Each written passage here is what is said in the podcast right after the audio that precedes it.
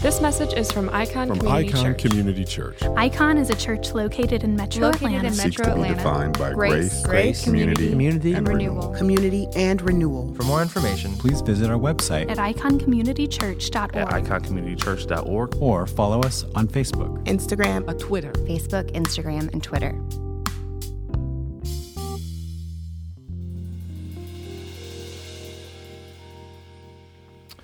Icon family, Icon friends, uh, it's great for us to be together uh, again to be able to walk through uh, God's Word. We're going to continue in the series that we've been in in John. Uh, one of the things, even as we are all taking precautions uh, amidst uh, COVID 19, we still want to make sure that we continue to grow in the way that God has been growing us. And we see it as a huge encouragement for us to have some sense of normalcy uh, in the midst of all of this uncertainty. And so we're going to continue in John. And frankly, the text that we have today really does present us with uh, a really good question uh, that needs, needs an important answer. And that is what do we do with our unbelief? Even more so, what is the, what is the real root of our unbelief? Maybe we are people who uh, profess to be believers in Jesus and followers of Jesus, and yet we go through cycles of belief and unbelief. And what is at the root, even in those times where we're struggling to believe? I don't know about you, but there are times where something may happen or something doesn't happen, or we're waiting for an answer, or the answer we get isn't the one that we want, or something unexpected hits, and our faith gets shaken, and we're not quite sure what to do with that or why that is. And instead of just running right into shame or feeling a sense of, I can't really admit this to anyone because I feel so embarrassed by it, maybe there's some, some things in God's word that can show us maybe why that unbelief is even there. And further, if, if there are those of us who maybe we're just not, we're not there as believers, and maybe I'm, I'm looking at some things and I'm just not sure if I'm ready to really engage this or I'm ready to, to submit to these truths, um, that there still needs uh, there still needs to be the question asked why? What's at the root? What's at the root of our inability or our refusal to believe a thing? I believe our text today does answer that question. More so this text shows us what the anatomy of our unbelief actually is. I think this is important because when i look at the text and when i think through topics like this most of the time when people would talk about unbelief uh, and they would say, Well, I just don't know that I'm a believer because um, I'm just unconvinced. And while there are cases like that, it's interesting that whenever you see people who struggle or lack faith in the scriptures, it's not, it's not due to uh, a, it's not a function of their inability uh, to, to grasp the intellectual details. It's not really a function of them being unconvinced. What we see throughout the scriptures is more often unbelief is a function of an unwillingness to be confronted, which then makes it almost impossible to be converted. And so when we look at this text, uh, the question, or, or, the question, two questions that should always be asked when we talk about following Jesus and, and, and walking uh, in his uh, love and walking in his law, two questions that we have to answer Who is Jesus? And what do we do with his claims? So I pose this to you. For you, who is Jesus and what do you do with his claims? It's a vitally important question because the way you answer the first question will necessitate how you answer the second question. So, if for you Jesus is both Savior and Lord, then what you do with his claims will look different than if you don't believe that he's both Savior and Lord. Now, you might be asking, why would I have to even delineate between Savior and Lord here? And I think it's important because uh, you can be saved from something and still not feel uh, the compunction to have to uh, obey the person who saved you. Uh, there, those of us in, in, in, in our church, you, you know that uh, I was uh, in, I remember being in a car accident when I was a kid. I was hit by a bus. A lot of jokes always fly whenever I tell people I was hit by a bus. And by the way, the name of that bus was Smart. So I've gotten lots of jokes about the fact that I was hit by a smart bus, which must mean any number of things. When I was hit by that bus, I'll never forget. Such a weird statement to make. When I was hit by that bus, I'll never forget. Uh, uh, I, I, remember hitting the ground in Detroit, Michigan, living with my mom and my siblings, and I remember hitting the ground and kind of blacking out. And then when I came to, there was someone that was there who went out of their way to continue talking to me to make sure that I didn't fall asleep. Because if I had had a concussion, they were really worried that I might not wake up. So they just kept talking to me, kept talking to me, bringing up every random topic. They brought up the one thing that every Detroiter often asks Will the Lions ever win? He, he brought up all kinds of things things about the Pistons, things about college. He just kept talking. And I remember, like, I did, I just wanted to go to sleep, but he just kept talking. And I really think that his unwillingness to stop, right? His unwillingness to, to, to, to give up. He just kept talking to me until I just came to fully. I really think in many ways that saved me. Now, in some ways, that man functioned as a savior for me. But what I never did, I never sought out that man to figure out, hey, how should I be living my life from here on out? I never sought that man out to say, hey, what should be uh, the, the decision making matrix that I use in order to make life decisions? I never sought him out to say, hey, what should I be thinking about when I have to make big life decisions about marriage, about jobs, about college? I didn't do any of that. I didn't ask him, how should I comport myself in relationships? How should I, uh, what should I do? How, what should I believe about God? I didn't think any of those things. That man functioned as a, a, a savior, but not necessarily as Lord.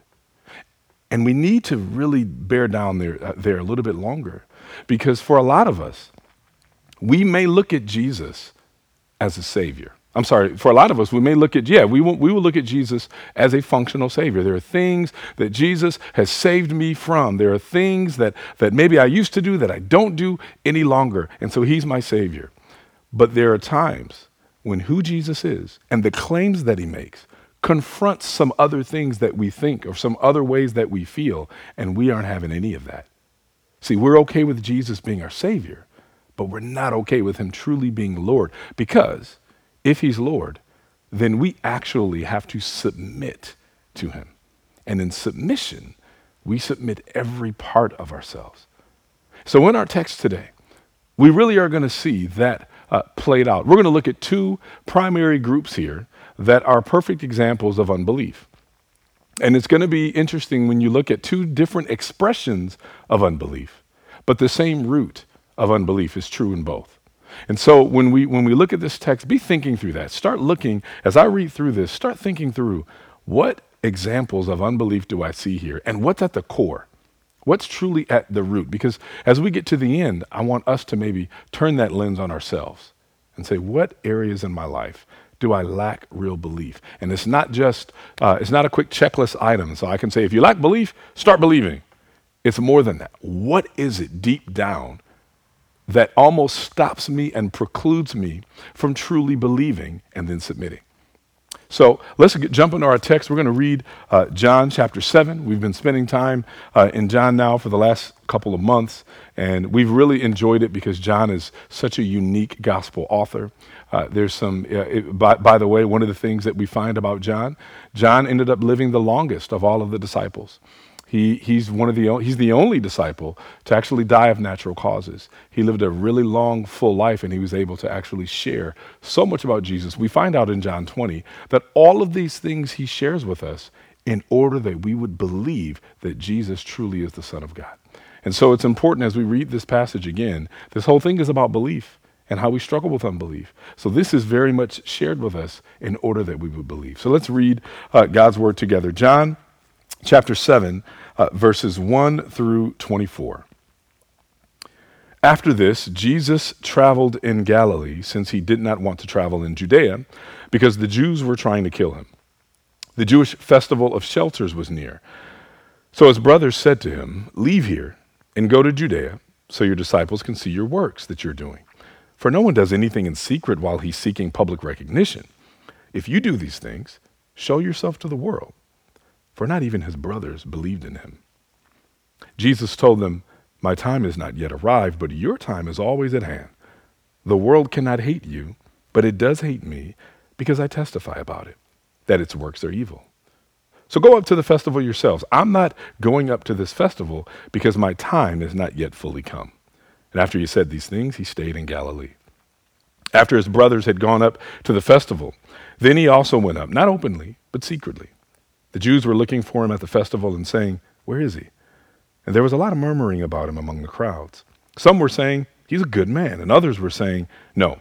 On the contrary, he's deceiving the people. Still, nobody was talking publicly about him for fear of the Jews. When the festival was already half over, Jesus went up into the temple and began to teach. Then the Jews were amazed and said, How is this man so learned since he hasn't been trained? Jesus answered them, My teaching isn't mine, but is from the one who sent me. If anyone wants to do his will, he will know whether the teaching is from God or whether I'm speaking on my own. The one who speaks on his own seeks his own glory, but he who seeks the glory of the one who sent him is true. And there's no unrighteousness in him. Didn't Moses give you the law? Yet none of you keeps the law. Why are you trying to kill me? You have a demon, the crowd responded. Who is trying to kill you? I perform one work and you're all amazed, Jesus answered. This is why Moses has given you circumcision. Not that it comes from Moses, but from the fathers. And you circumcise a man on the Sabbath.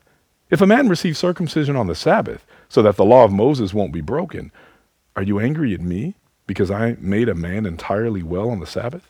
Stop judging according to outward appearances. Rather, judge according to righteous judgment.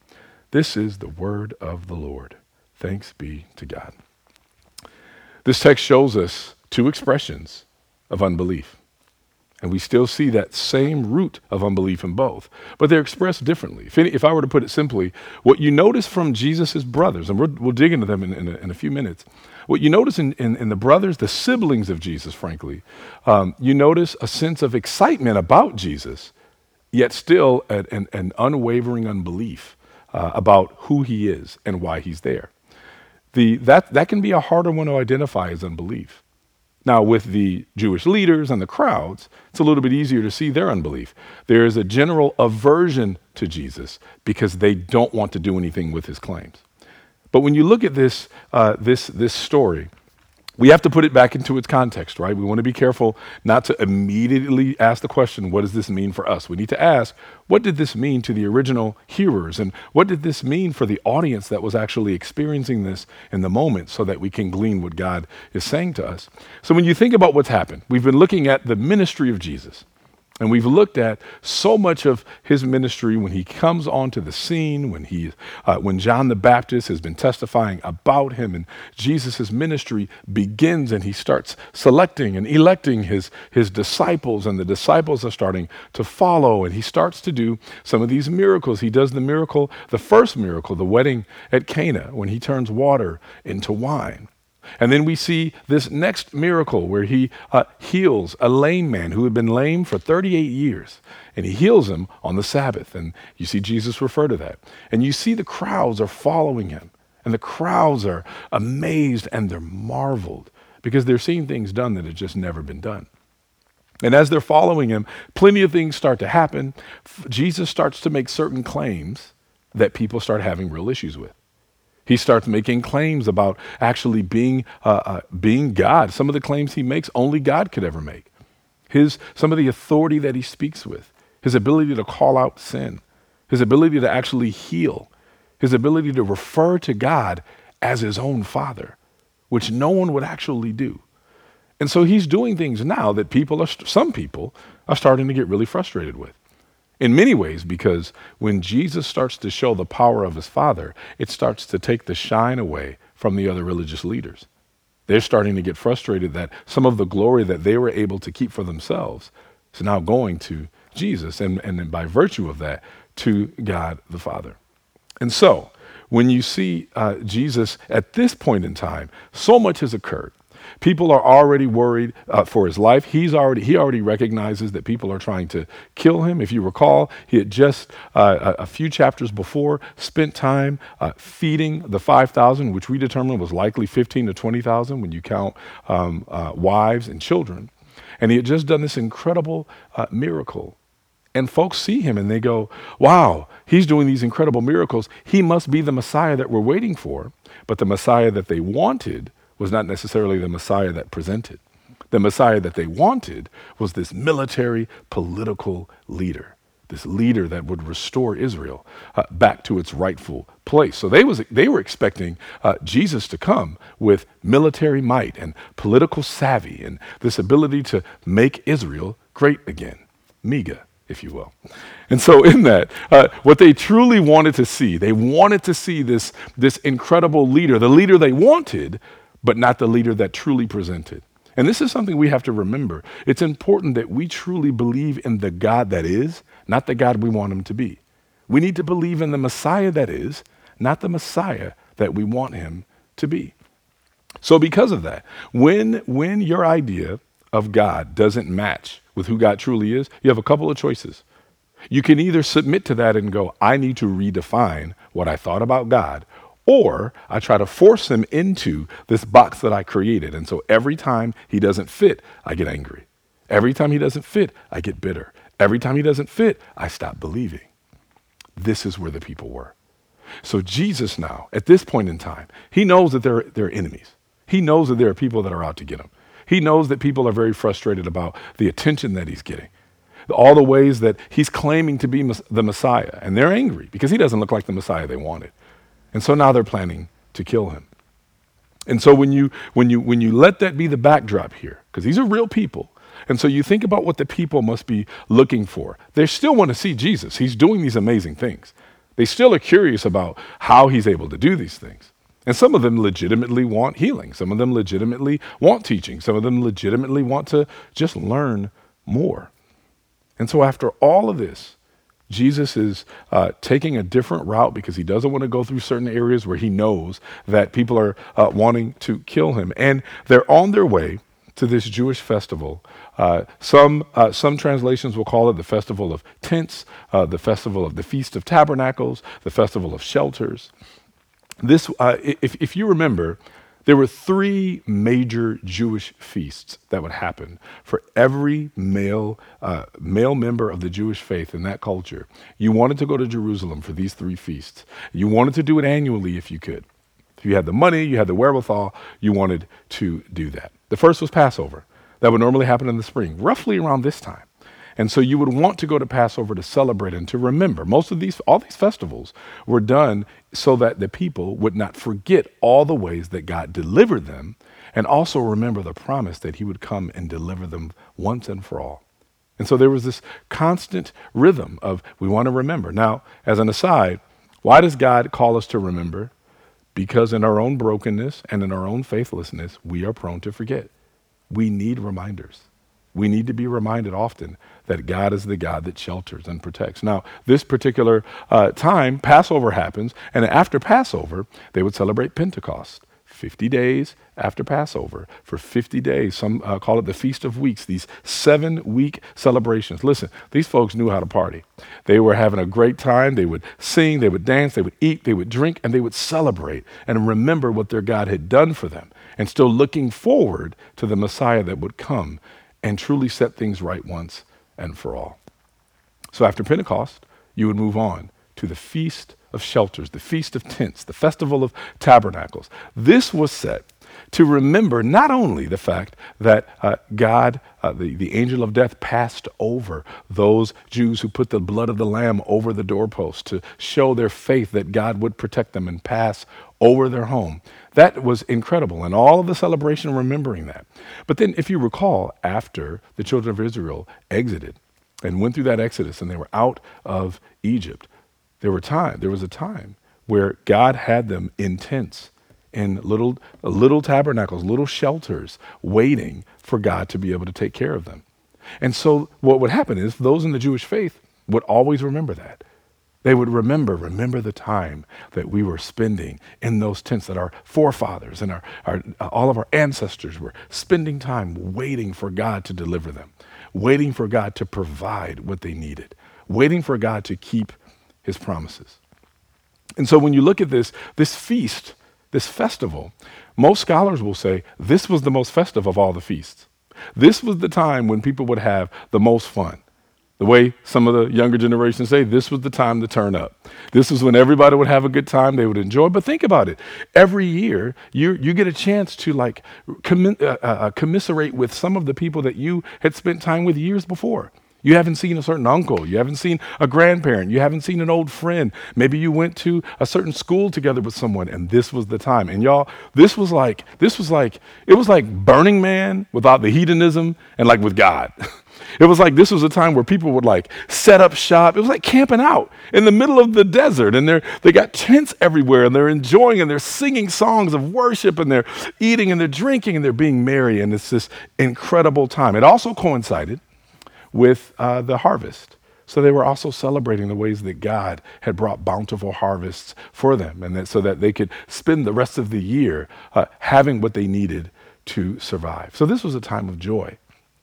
It was also a time of expectancy because they were reminded yes, we remember the God that sheltered us, we remember the God that protected us, we remember the God that delivered us, but we also are looking forward to the God that's going to deliver us once and for all. We're looking forward to the Messiah that's going to come and deliver us once and for all. And so this was this incredible time, these three feasts, and folks were excited, and everybody would show up. Several uh, commentators will talk about some of the different ceremonies that they would have. They, they would have ceremonies where they would uh, celebrate lighting candles to commemorate God's presence with Israel. Then there was in the New Testament, you saw several people at these festivals pouring water out as a function of remembering the ways that God's Spirit had been poured out on his people. Eh, or his spirit had hovered over his people and protected his people. And so when you see this, this picture, this is an incredible time. And the brothers, now you look at this and you see Jesus, by the way, you might be shocked. Jesus had siblings. Uh, the scriptures show us that uh, Jesus wasn't just an only child. Yes, there are different faith groups that have worked really hard and done a lot of gymnastics to almost push this idea that, uh, that Jesus uh, was just kind of an only child of Mary, but the scriptures seem to show that Jesus indeed did have siblings. The word there for brothers is uh, a, a Greek word that actually just simply means siblings, it can mean brothers and sisters. Uh, and there are a few two passages of scripture that we see that reminds us that Jesus did have siblings. The first is in Mark 6. If you remember, uh, in, in the Gospel of Mark, Jesus is in his hometown and he's making these, in, their, in other people's minds, outlandish claims. And they are so frustrated by some of the things Jesus is saying that they do what we're prone to do. And we're going to see it done again later. A lot of times when people say things that you don't like or they make claims that you don't like, instead of dealing with the veracity of the claims, you start just poking, uh, poking at the person's character or you start po- poking at the person's past or you start poking at the person's status. You do what's called an ad hominem argument. So Jesus is making these bold claims and they go, wait a minute. Is this not the carpenter, the son of Mary, the brother of James, Joseph, Judas, and Simon? Are not his sisters here with us? And they were offended at him.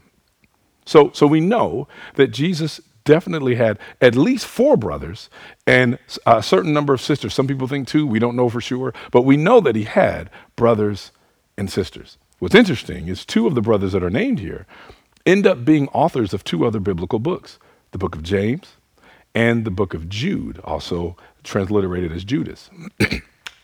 So, so you know that they had uh, that he had siblings, and we know that these siblings were there. Now, now there's another passage here, Matthew 12. If you remember, Jesus again is talking while he was still talking to the multitudes. One said to him, "Look, your mother and your brothers are standing outside, seeking to speak to you." But he answered and said to the one who told him, "Who is my mother, and who are my brothers?"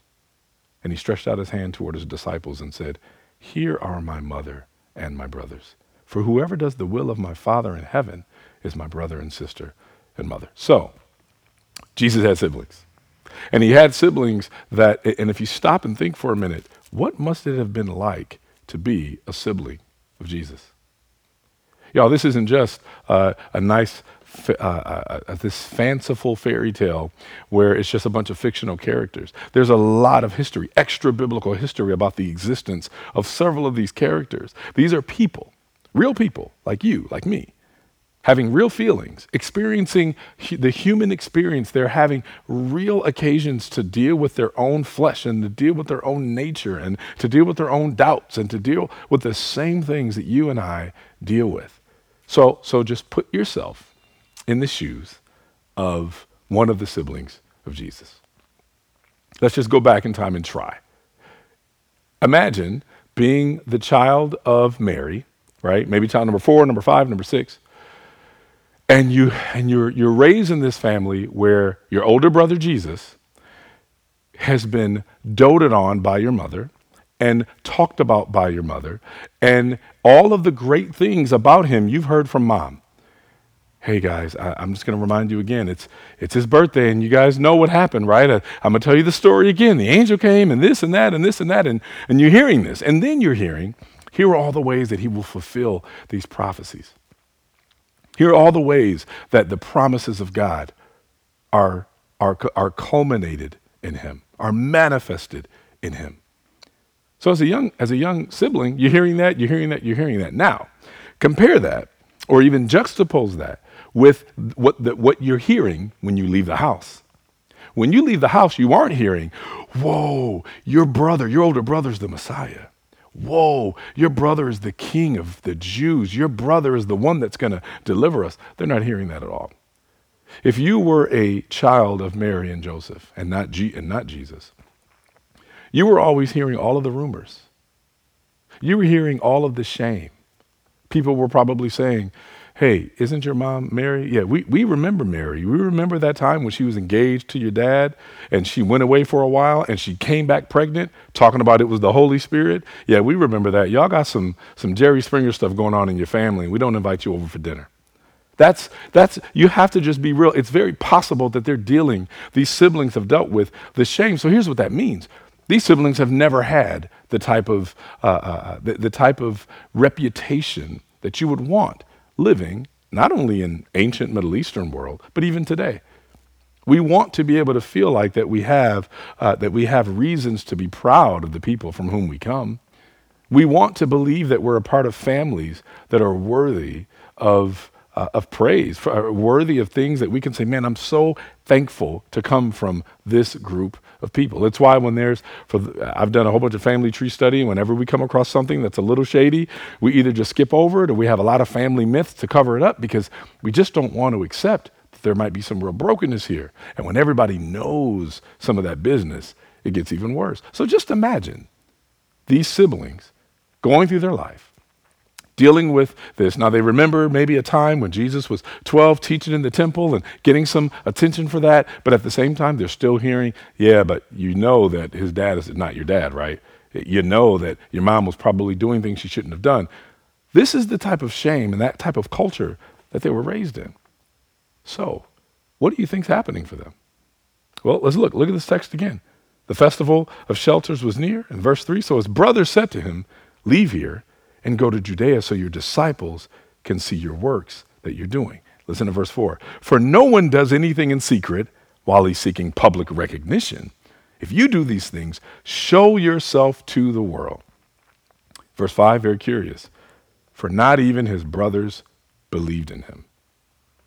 Now, I don't know about you, but when I think about if anybody were to come to me and say, hey, the stuff that you're doing, the stuff that you're saying, you really need to go and be in a more public space because the, people need to hear this or what have you.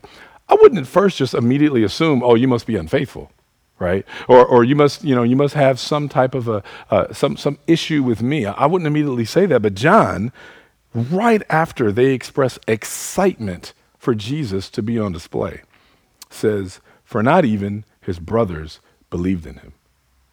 So here's one big point, one big takeaway excitement for Jesus does not necessarily equate to belief in Jesus.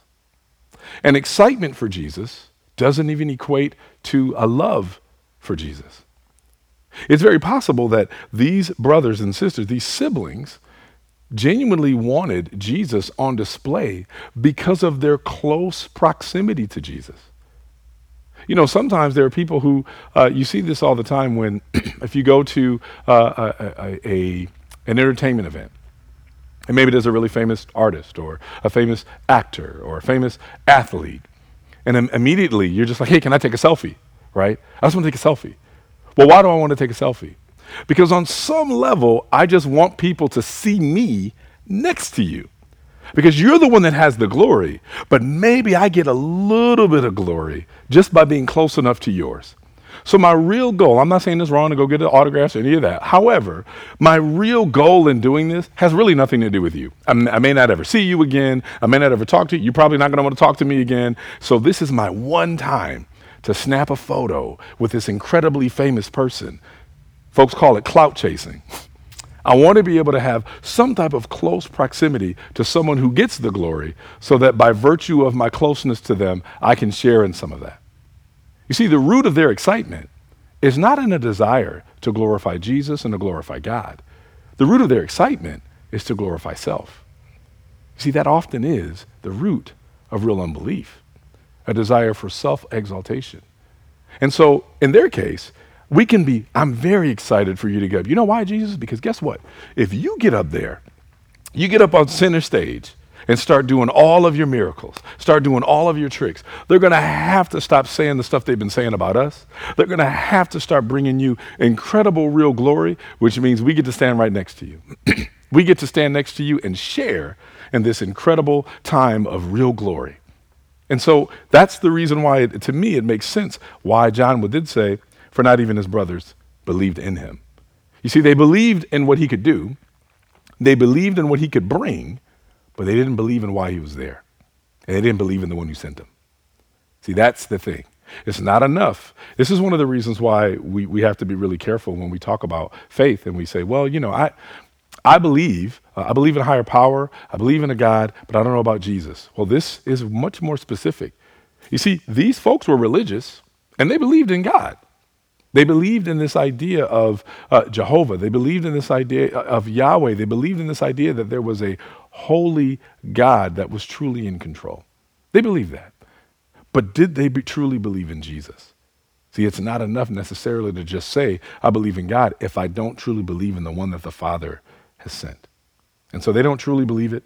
And you see that on display here. And so now all of a sudden they're going, hey, Jesus, get on center stage, do these incredible things because we can share in some of that glory. And then Jesus says to them, well, my time has not yet arrived, but your time is always at hand. This feels kind of like a shade. This kind of feels like he's almost saying, I mean, it's easy for you guys to say, to just for me to just go up there.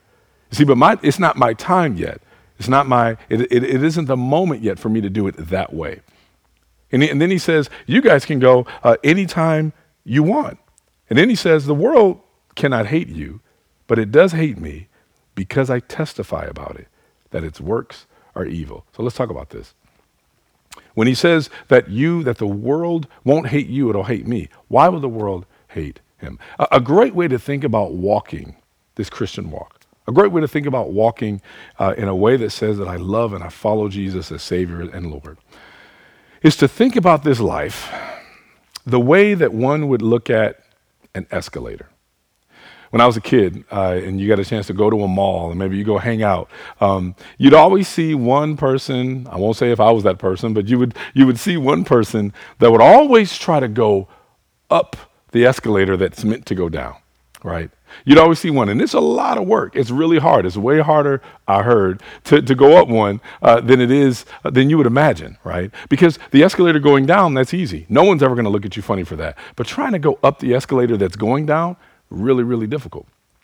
And what was really when, when you think about the Christian walk, so often it look it will look like a person is trying to go up the down escalator when they're living in a way that says, my mindset is one that is rooted in who Jesus is, is rooted in me believing his claims, versus believing the mindset of what the Bible calls the world. And, and so ultimately, when you think about what Jesus is saying is, you guys are all you guys are all going down the down escalator. Nobody's going to have any questions with you. Nobody's going to, you know, if you, you, you, the mindset that you have to have to follow me, you guys don't have. The heart posture that you have to have to follow me, you guys don't have. So guess what? No one's going to be offended by you. Listen, there, there, there's, no, there's no shortage of examples of people who have chosen to follow Jesus. And because of that, decisions are made in their personal life, decisions are made in their public life that start to, to really cause real frustration for other people, even without saying anything. They may not even say, hey, just want to let you know that there's some things I'm doing differently now. Hey, just want to let you know that I'm not actually comfortable with X, Y, and Z. Or hey, I just want to let you know that there's some strong feelings I have about this now. They just live it out. And it's interesting that people will automatically start to feel uh, indicted even without you saying anything. For example, if you believe strongly, because of what the gospel teaches, that we should care deeply about justice, that we should care deeply about those who are what the Bible calls the least of these. If you believe deeply that even in the midst of coronavirus that you you start to go, you know, yes, I care about what's happening to me and I care about what's happening to my family, but I know that there's a disproportionate impact that something like this will have on people who are poor, on people who don't have access to health care, on people who don't have access to, to internet or to be able to have mass media to know what's even happening. If I know that, then my heart is driven by that. You realize that for people who aren't thinking like that, immediately they'll go, Well, wh- why should I be thinking about that? They'll get really defensive. Well, why? I mean, why are you even worried about that? We can't do anything about that. Why even go there? That just seems like a waste of time. Some of that even can come from a fact of, hey, uh, it's a, that's a harder road, and it's walking up the escalator backwards. And for other people, they're going, I, I, don't like that. You're making me feel bad. Why? Because you're making me have to think in such a way that I actually just don't want to think. And then you're telling me that thinking that way is a function of following Jesus. I thought I followed Jesus already. So Jesus is looking at these brothers going, It's easy for you to say, to tell me to go up there and, and, and do my thing, because you guys don't have to worry about being hated, because you're just going along with the crowd anyhow. And he said, uh, after that, he, he said these things and he stayed in Galilee. And, they, and he told them, he said, You guys go up to the festival. I'm not going. Now, we realize really what he was saying was, I'm not going yet. And so they, they go. And that's his way of saying, I'm not going in the way that you want me to go. I'm not going in the manner in which you think I should go. Y'all, that's often what we do with Jesus. Again, we say we believe in Jesus, but we've already written his script for him. We've already determined how he should come, what he should say, what he should do, and we've determined what he ought not say. Or my grandmother would say what he bet not say, what he bet not do, how he bet not come. And so now you're looking at uh, Jesus having to confront his brothers and sisters, his siblings, and to tell them, hey, you guys are not following. You guys actually, you don't have to deal with this. In many ways, he's saying, You guys really want to share in my exaltation, but none of you want to share in my humiliation. And we know that's the case. Because when you look, have you ever wondered? We were talking about this a, a couple days ago. You ever wonder why, when Jesus is on the cross later and he's uh, uh, getting ready to die, and he looks down, and you recall, he looks down and he sees his mother and he sees John, the author of this. And he looks at his mother and he says, This is now your mother. And he looks at Mary and says, This is now your son. Basically, entrusting the care of his mother to John. Have you ever wondered why he didn't entrust that care to his brothers? Have you ever wondered why his siblings weren't the ones to, to be responsible for their mother? Likely because James and Jude, at this time, they weren't following Jesus. They didn't believe. They probably were afraid for their life. People probably assumed that they must be true followers because they were blood relatives of Jesus. But see, this also teaches another lesson. Close proximity to Jesus doesn't mean real faith in Jesus either. Close proximity to Jesus doesn't mean a real love for Jesus. Blood relation, even to Jesus in their case, doesn't really mean real faith or trust in Jesus. Jesus ends up entrusting his mother into the hands of his of the, the disciple. The scripture says the disciple Jesus loved. One that, if you remember, John was likely one of the disciples of John the Baptist, who then moved over to Jesus and followed Jesus all throughout and wrote about these things. He may have been one of the most faithful disciples. And yet, you're looking at the very family of Jesus who completely turns. Now, we, we see eventually they become believers, and we'll hit that toward the end. But, but ultimately, you see this story of brothers, of siblings who don't necessarily follow. And so then Jesus uh, goes to, Jesus ends up going to uh, this uh, festival later. Scripture says when the festival was already half over, Jesus went up into the temple and began to teach. I'd love to be able to claim this as a reason why I can show up late to things, but that just makes everybody mad. So I won't do that. Uh, but, but look, it is true. Jesus showed up late. So do with that what you want.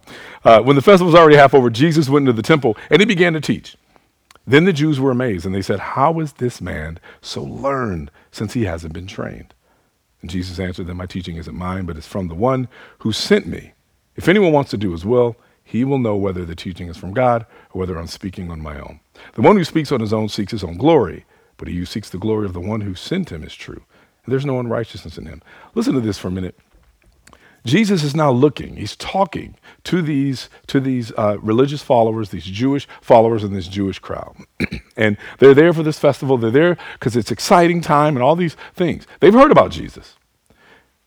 And he shows up. He doesn't do any miracles, by the way, which I find really interesting. He shows up and he starts teaching. And they're amazed, much like what happened when he was 12 in the temple. And they were amazed. Now, one of the things we know is when you were teaching at any point in time, it was looked at as pride and hubris for you to teach something that just came from you. If you were a teacher, specifically a rabbi, you would not just teach based on what you think. You because because you could never be the highest authority, right? You would teach based on what traditionally had been taught by trustworthy rabbis and teachers throughout the centuries. So you would easily go, well, Rabbi Hillel said that X, Y, and Z is this, so we're going to expand on that, right? So it would never look like you would be the one from whom the teaching is coming. Why? Because you never wanted to look like you were being rooted in pride. And so when Jesus starts teaching, see, they're going, wait a minute, he, he hasn't studied under Gamaliel. He hasn't studied under some of the most famous uh, rabbis that we know. He hasn't, uh, we've never seen him in Hebrew school. We've never seen him uh, study at the temple. How in the world is he doing this? So now they're almost wanting to check his credentials. And when they look at him and they see this and they see the power that he preaches with, and they look at this and, they, and, and they're saying that something's got to be wrong, right? Because again, when people start making claims that they really can't refute, then the only thing they can do is start to try to indict your character and indict who you are and indict, maybe even question your right to even be there. So Jesus uh, talks to them and, and, and he says, wait a minute, now I, the one who speaks on his own seeks his own glory. I'm not seeking my own glory. I'm not here to just seek my glory. What I'm telling you, what I'm sharing with you, comes from the very God that you claim to follow. And, and the very thing that I'm saying to you shouldn't even be that surprising to you. And then he starts to appeal to their alleged belief in the law. Wait a minute. You guys claim to believe in the law. He says 19, Didn't Moses give you the law? Yet none of you kept the law. Why are you trying to kill me? And then they did again what we say is often common. They didn't they couldn't do anything about the claim that he made.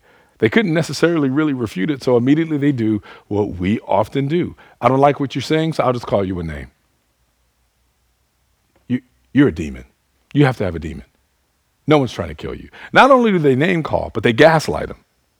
There's been already evidence. We've seen it early in the earlier chapters that folks have already set out plans to kill Jesus. Jesus knows that there are people in that crowd that want to kill him. But yet, when they hear and they are confronted by something that is true about their hearts, you have a choice. I can either submit to that and repent, or I begin to deflect and I begin to find a way to get away from I don't want to be at the end of that. I don't want to be the target of that confrontation. So instead, I'm going to go, nope, the problem is you.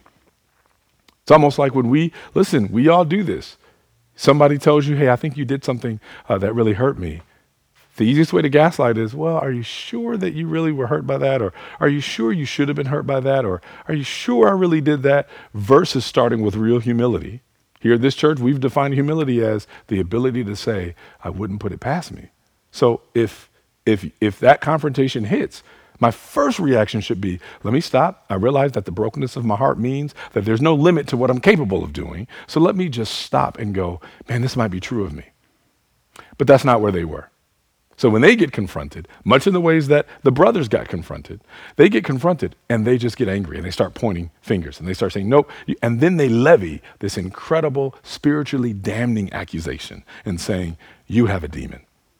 Whatever you're doing right now, all this truth that you're saying, you're doing it by the power of a demon. And that's when he uh, responds, he, and he says, I performed one work and you're all amazed. And remember, that's the work that Jesus had done, healing the man on the Sabbath, uh, the man who had been uh, crippled for 38 years. And he says, I healed this man. I, I, I do this, this amazing work, and you're all amazed. This is why Moses has given you circumcision. Not that it comes from Moses, but from the fathers. And you circumcise a man on the Sabbath. If a man receives circumcision on the Sabbath so that the law of Moses won't be broken, are you angry at me because I made a man entirely well on the Sabbath? Now, we don't have to get caught in, in the minutia of a lot of Jewish law here. But one of the things Jesus is pointing out is their hypocrisy. Jesus is pointing out clearly your real problem with me is not that I did something on the Sabbath. You know how I know that? Because you guys have no problem circumcising a child on the Sabbath. Now, what he's talking about really quickly is it was a normal custom for a child eight days after they were born to be circumcised. It was a part of the covenant family of God, and it was a huge symbolic picture of what God had promised to do for the Jewish people. And so here was the question. There were there people would go, wait a minute, what if a baby is born eight days away from the Sabbath? What do we do? Do we, do we circumcise them early? Do we circumcise them the day after? And upon the authority of several rabbis who would come before these folks, they had several things. There's, a, there's something called the Mishnah, which is just a book of rabbinical commentary. And in the Mishnah, you see specific allowances made for boys to still be circumcised on the Sabbath. And so Jesus is basically saying, you guys know that there are exceptions, right? And by the way, just keep put, put it this way any time where the law of God is in conflict somehow with the heart of God, always err on the heart of God first. It's very diff. You you will create a form of of bondage and legalism when you hold to the law of God completely devoid of the heart of God. And so Jesus is showing them listen, if you guys knew God's heart, you would have no problem with the fact that I healed a man on the Sabbath because we know we serve a God that wants to come and heal and make these bodies new and, and, and give little pictures of the new life that's coming. So if you truly understood the heart of God, you wouldn't even have a problem with this. Don't tell me that you have a problem with my uh, not keeping the law. Jesus is showing you don't really have a problem with me not keeping the law. You have a real problem just with me. You have a problem with the ways that I'm confronting you about your sin. So let's just keep it where it belongs. Don't make it seem like that. Well, you know, and, and, listen, we do this. We have our own religious ideas. We have our own ways that we have shaped God. If you shape God and reshape God into these are the things that you should do, this is the way that you should pray, this is the things, these are the things that you should say, this is how you should look, this is how you should dress, this is how you should sing. If you don't do these things, you're not truly following God perfectly.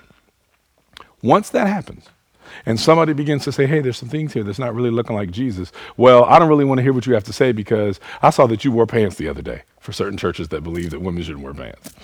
I don't want to hear what you have to say because you were singing a song that had a certain type of beat in it, and I don't really know if that's holy. You see, this is where we start to like try to hold people hostage by these kind of uh, very artificial ways in which we construct holiness and then we try to bound God by these artificial lines of holiness. And then we get to call people out. That's the, that's the litmus test by which we start to judge other people. See, this is how they were judging Jesus. And he calls them out. And then he finally says, If a man receives circumcision on the Sabbath so that the law of Moses won't be broken, are you angry at me because I made a man entirely well on the Sabbath? Stop judging according to outward appearances. Rather, judge according to righteous judgment. Now, in closing, I just want to point out four quick things. Because we need to really understand what does it mean to judge with righteous judgment? In other words, what does it mean for me to have the heart and mind of God in order to really make sense of things? What does it mean for me to have the heart and mind of God so that I can battle this root of unbelief? Here's what we see Keep in mind of what we just saw. Notice that Jesus, when he goes to the festival, he goes there in private. He doesn't go publicly. He goes there privately. He goes there in a way to say, I don't want to go in order to just make people think I'm here to just put on a show. Even though my brothers, and my siblings wanted me to do that. That's not what I come here to do. And then he comes when he gets when he finally goes public. He doesn't go public with miracles. He doesn't get, go public with showing. He doesn't go public with performing. He goes public with teaching. And I think it makes sense. I mean, of course it makes sense. It's God, so I, I, can't judge that it makes sense. But I think we can start to make sense of, of why, right? Because ultimately, this festival, while it was definitely a celebratory occasion and it was a time for people to, to enjoy and engage and all these things, the, the, the ultimate goal was to incite their greatest affections for who God is, what God has done, and what God promises to do. And so when Jesus gets up to teach, he's teaching in many ways, much almost every time you see Jesus teaching, he's teaching to be able to say, either A, this is a fulfillment of what God has come to do, or B, here are the ways in which you are not being where God has called you. Either way, this is something that will bring great glory to God. So he comes teaching. He doesn't come performing. Now, we got to be really careful because, in many ways, uh, when you see some of the things that Jesus has said, he's basically pointing out this be very careful about only wanting God in order to exalt yourself. Be really careful about only wanting to follow Jesus so that you can exalt yourself. You see, when, when Jesus uh, says to his brothers, um, I'm going to be the one rejected by the world, not you. Basically, he's pointing out the fact, you guys, again, you just want to share in all the ways I might be exalted. In no way do you want to share in the ways I'm going to be humiliated. Because you're in this for you. If you're a believer, why are you in this? If you follow Jesus, why? Do you primarily follow him because of the things that he promises to give you? Or do you follow him because he is truly the expression of God himself? He truly is God in the flesh. He is worthy of praise and honor. He has truly come to rescue us from our own sin, rescue us from sin, death, hell, and the grave. And in the ways that he has shown himself worthy, you're like, I can't do anything else but glorify him with my life. See, the question really is a big one again, because if I don't think that way, then I may be more of an unbeliever than I think.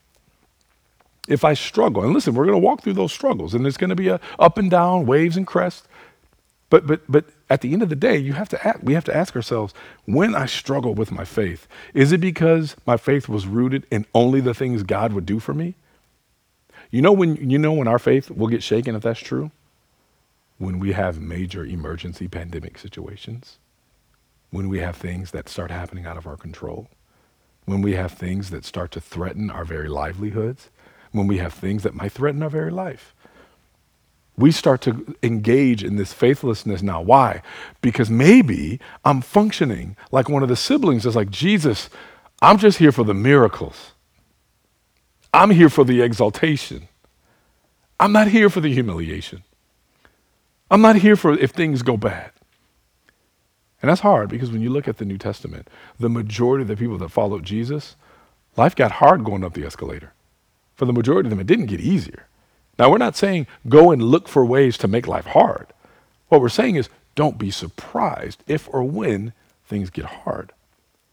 And ultimately, the goal isn't always to just say, uh, Lord, I, I, just, I just want you to, to deliver me from this and deliver me from this and deliver me from that. Yes, we want deliverance, but more so than that, Lord, give me the unwavering faith and belief in you so that I can endure even hard things for your glory. That's what it means to follow Jesus. That's what Jesus is actually calling them out for. He's ultimately showing that belief in Jesus means that you care more about God's glory and his exaltation than you do yourself. Now, one of the reasons why I think that you, when you look at the difference, when I, the reason why I see both of these examples, uh, both the siblings and the crowd, as forms of uh, unbelief, the same root of unbelief, is because they both were rooted in a sense of wanting glory for self. The, you have excitement of the brothers, and you have the aversion of the crowd. The excitement of the brothers, very easily seen. Again, we want glory that you're going to get. We want to be close to that. As long as we get that glory, we'll act like we believe you. The moment we're not going to get glory, we're not really rocking with you at all, right? So, so again, that's that excitement that's rooted in unbelief. Don't think that just because you're excited about Jesus or that I'm excited about Jesus, that I must be loving and following him. I might just love and be excited about all the things he's going to bring me. And then uh, you've got the crowd and the religious leaders. Their unbelief is manifested by their aversion to Jesus, right? They have this aversion to him. They are like, I just reject some of these things because the things you're saying, instead of it bringing me glory like the brothers wanted, you're robbing, you're stealing glory away from us. You're saying things. Y'all, sometimes there are things, there are ways that we think, ways that we feel, ways that we live, that if we have to submit to the lordship of Jesus, we've got to give up some of that glory. We've got to give up some of the things that we've wanted for ourselves. We've got to give up some of the things that we've taken real pride in. And at the end of the day, this, this does get rooted in a real pride issue. So here's, here's, here's the big takeaway unbelief is not rooted often, it's not often rooted in being unconvinced. Unbelief is more often rooted in an unwillingness to be confronted. And a heart that can't be confronted is a heart that won't be converted. We have to be in a place where we're like, Jesus, I love you. And what that means is any area in my life where I need you to confront me, I, I please make me open to. Please, please soften my heart so that I can be open to being confronted. Because it's only when, think about this, it's only when you're confronted with all the ways that your heart doesn't function in the ways that the God who made it function. Uh, it, it doesn't function in the ways that God designed it to function. See, this is where we have to come to real grips and go, hey, no matter what my mama told me, I'm cute, I'm wonderful, I'm great, or whatever. That's great, and she loves me. That's wonderful. But at the same time, there's things that don't work right here. There's things that don't function. I don't, I don't see things the way that I should, maybe. I, I, don't, I don't love the way that I should. I don't live the way that I should. And when Jesus comes on the scene, he doesn't just come saving, he comes as Lord. He comes saying, Hey, I love, we say this all the time. I love you enough to meet you where you are, but I love you too much to leave you there. And so, what that means is walking with Jesus is not just going to be Jesus co signing everything that I do and say, well, he knows my heart. No, it's Jesus lovingly and sometimes very forcefully pressing in and confronting and saying, hey, this area here, that ain't it. This area here, this doesn't look like who God is. This area here, this doesn't look like me. And as long as I'm with you, which he promises to be with us until the end, as long as he's with us, he promises to chisel and chip away and tear away anything that doesn't look like him. So when you struggle with unbelief, where's your heart? Do you maybe mask it and just, I'm just not convinced? Or is it truly a case of, I'm just not unwilling. I'm just unwilling to be confronted.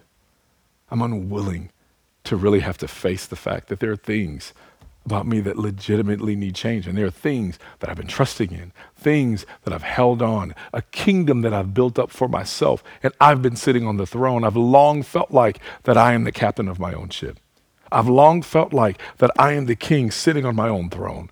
I've long felt like that I get to determine for myself what is good, what is bad, what is right, what is wrong. And this idea of Jesus is starting to encroach upon my kingdom.